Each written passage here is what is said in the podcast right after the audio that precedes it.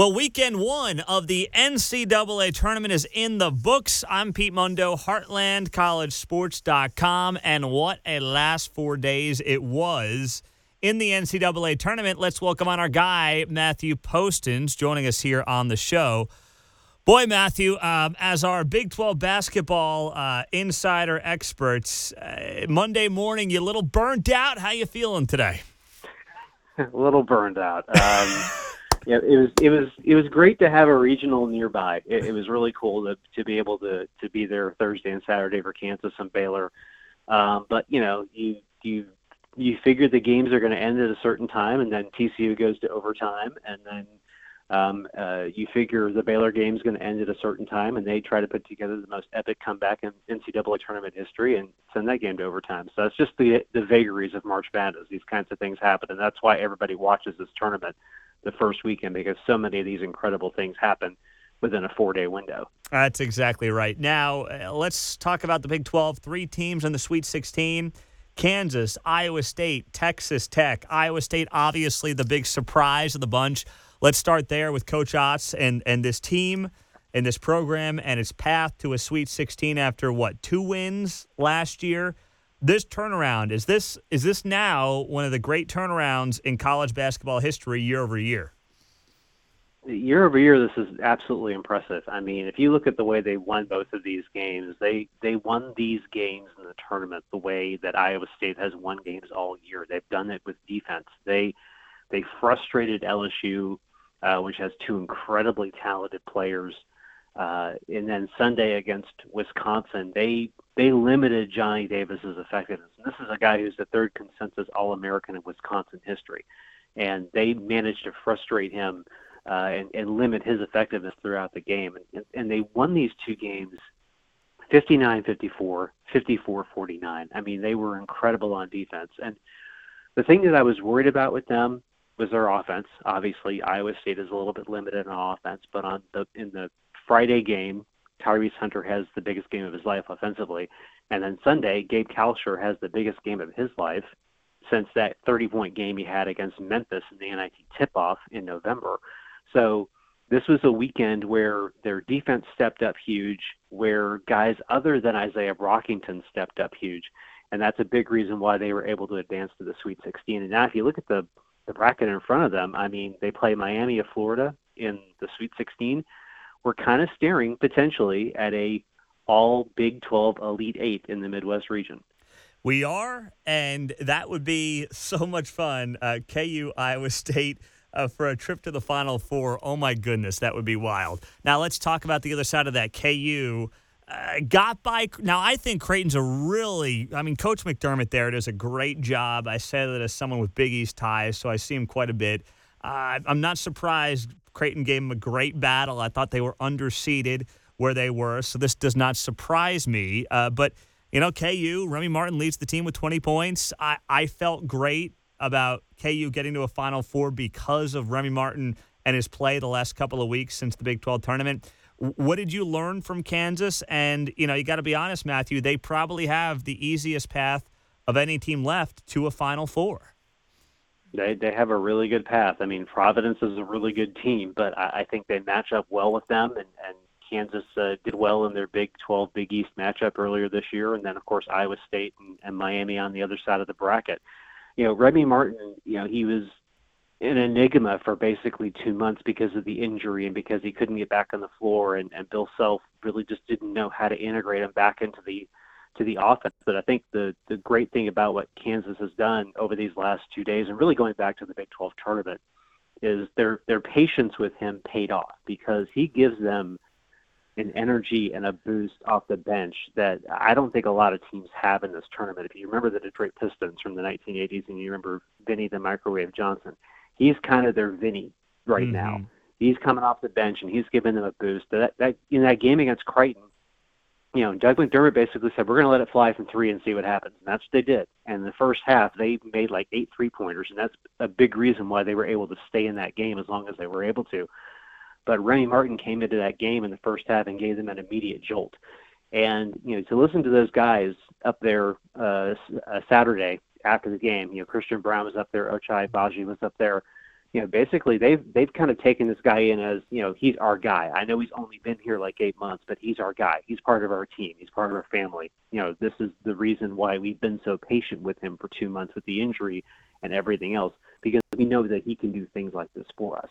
Um, he just he he's an X factor for them now, just like David McCormack is, and now they look very well positioned to potentially get back to the Final Four for the first time since 2018. Their their path certainly looks very manageable. It does. Now, Texas Tech, the third team, reaching the Sweet 16, uh, getting by, blowing out Montana State, and then getting by Notre Dame on Sunday.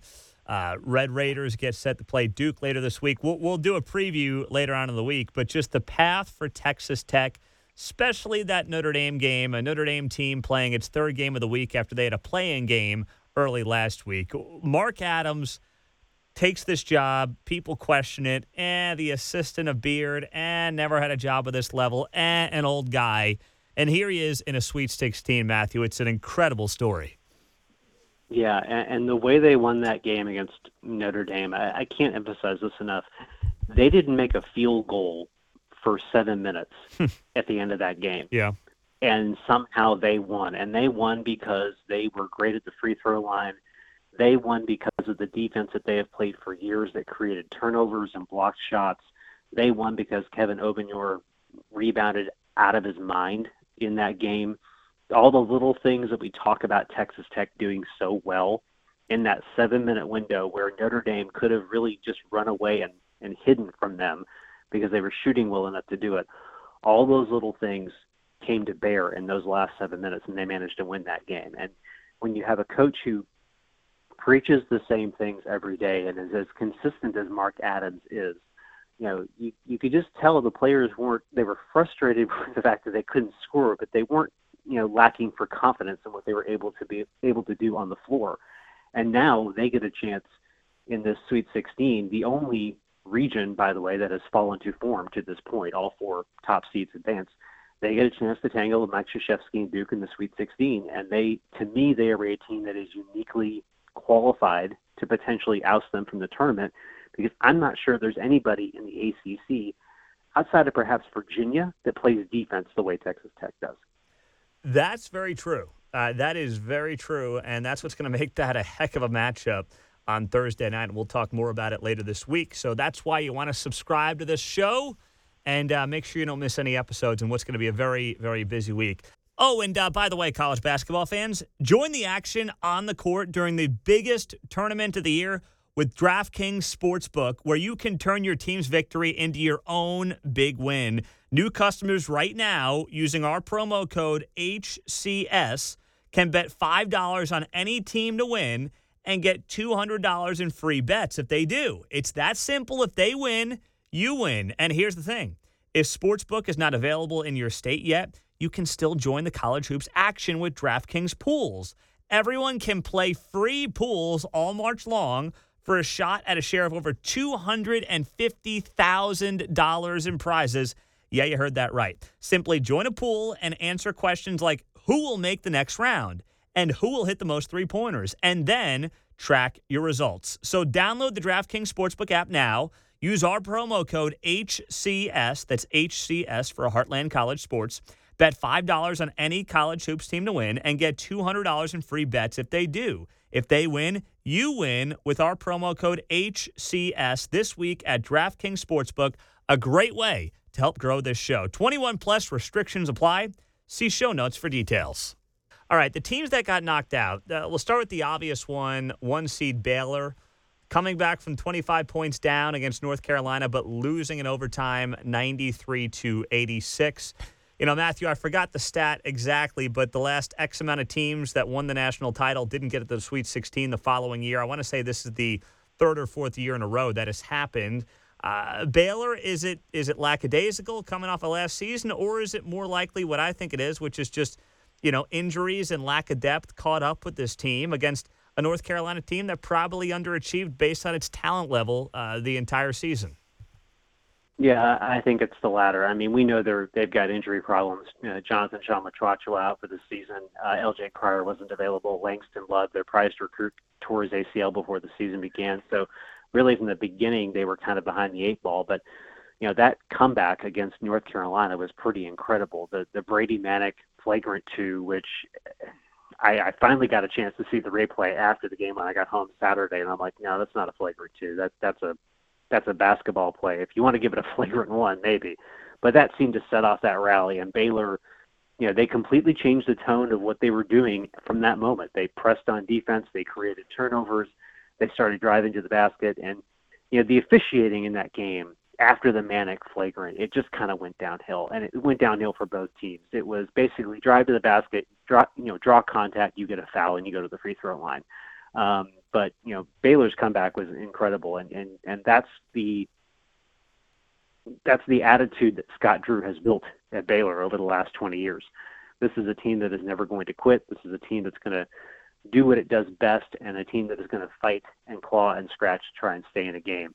Um, North Carolina to me is a really interesting team if you're looking ahead, just because I think they've got two or three players that are playing the best basketball of the season, including Brady Manek, who used to play at Oklahoma. But um, you know, Baylor doesn't have anything to hang its head over. I mean, that was an incredible comeback. It was very entertaining. They won a national championship. Scott Drew has another huge recruiting class coming in uh, they're not going anywhere. They're going to be a part of the Big 12 and a, and a, part of the college basketball's national landscape for a long time. I agree. Uh, the the two teams, two other teams we haven't talked about yet, who lost in the second round uh, after the Big 12 did go six and zero, oh, by the way, in their first round games. Start with Texas. Uh, beat Virginia Tech in a good win. Lose to Purdue. So. I'm sure Tech fans will be quick to let Texas fans know that uh, Texas stole its head coach but Tech is in a Sweet 16. Texas is not. We've been saying for weeks that Chris Beard will be judged in this first season based on the postseason. He was not favored against Purdue, Matthew, as the six seed going up against the three seed. But mm-hmm. what do you think? I mean, Chris Beard, season one at Texas, uh, success, or did he come up short of expectations? Um, successful in that they won their first NCAA tournament game in eight years. I mean, True. They they want to go farther. Their stated goal is clear. We want to be a player in the national landscape like we were under Rick Barnes. You got to start winning NCAA tournament games to do that. And they they did that against Virginia Tech. But if you look ahead to next season, Chris Beard has to add players that can score consistently. You cannot go nine minutes without a field goal against Purdue and expect to win that game. And you know they they darn near came close to winning it. They yeah. were within you know, a couple of points within with seven minutes to play, despite that horrible first half. But you know they're they play great defense. Chris Beard believes in that.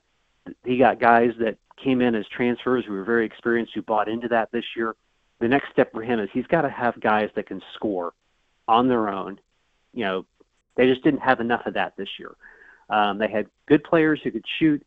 They weren't a great three-point shooting team they had forwards who could create their own shot, but Timmy Allen, as good as he was, was not the most consistent player for them this season. He only had two points against Purdue. So the next step for them, they got to find offense. And I would imagine with a lot of guys heading out the door because of eligibility, Chris Beard will probably tap into the transfer portal again. I agree. He's going to have to. Um, now, speaking of the transfer portal, TCU obviously is a team that uh, hit it very successfully over the last uh, offseason. And you see Jamie Dixon take his team to within seconds of possibly a Sweet 16 appearance, uh, nearly upset number one seed Arizona. Let's talk about the end of that game, uh, especially TCU's got the ball in the final seconds. It looks like a foul near half court on Arizona. It does not get called. They come back, they dunk it in, but the dunk was late, so the game ends up going to overtime. But had Arizona been called for a foul there, TCU is on the free throw line with a chance to possibly win the game. What's your thoughts, first yeah. off, on the controversial ending the regulation in that TCU Arizona game? Well, what it, the interesting is live, it kind of looks like he trips. And then they replayed it again, and I still couldn't really tell what happened because all they did after the game in the moment was keep replaying the dunk because they wanted to see if the dunk was actually there or not as far as getting in before the buzzer sounded. So I didn't get better replays until until the studio show, and I think Bob Huggins said it best looked like a foul to me. It, it, it looked like he got body and then he got knocked down as he was trying to dribble back to the middle of the floor. Now the defender was trying to hurt him toward the the midline because he was trying to get him to go backcourt, but he they very clearly made contact, and it looked like the defensive player made contact with him first. So I think to me, I think Tech has a beef. And again, this was a game where after that happened, the officiating went downhill. It was like contact got called every single time in overtime, and Arizona took advantage of that, you know, down the stretch. But you know, TCU, you know, the the advantage they have next season is that they've cultivated scores like you know Miles and Baugh and uh, Eddie Lampkin, who had a huge game. All those guys are coming back next year.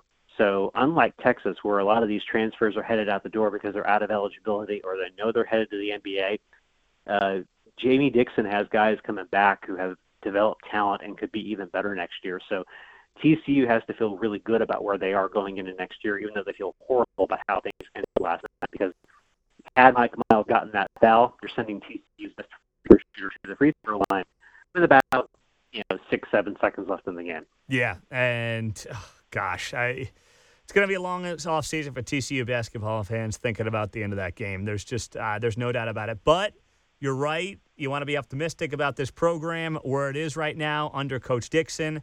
I think there's a lot to be optimistic about. And let's let's not forget Matthew, future Big 12 member Houston, who is. Oh yeah. I I, I think you know this is going to be one of the toughest outs left. Arizona's not going to have an easy time with Coach Sampson's team, and of course they're going to be in the Big 12 here in about a year and a half. So something to look forward to if you want to talk about a future Big 12 team as well. Yeah, absolutely. I mean, Houston went to the Final Four last year, and, and Houston is doing this incredibly without two of their best players. They lost two of their best players to injury for the season in December.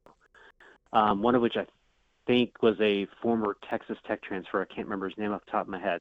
But, you know, Kelvin Sampson's done this without two of his best players for the last two and a half months of the season, and they could they can beat Arizona. I mean, it could be a, you know, that region. You look at the South. To me, it could be any one of those four teams that, that are there. That could be the matchup in the Elite Eight. It's, yeah. a, it's kind of wide open. You know, Michigan's playing better. Villanova's playing really well. Uh, Houston's on a roll. Arizona's the one team I'm actually a little worried about. They, they didn't look that great against TCU. I feel like they they escaped more than they won that game. Last thing, Matthew, final minute here. So, uh, Jerome Tang, next head coach at K State, the Baylor assistant, long time, two decades under Scott Drew. Brad Underwood was always a pipe dream.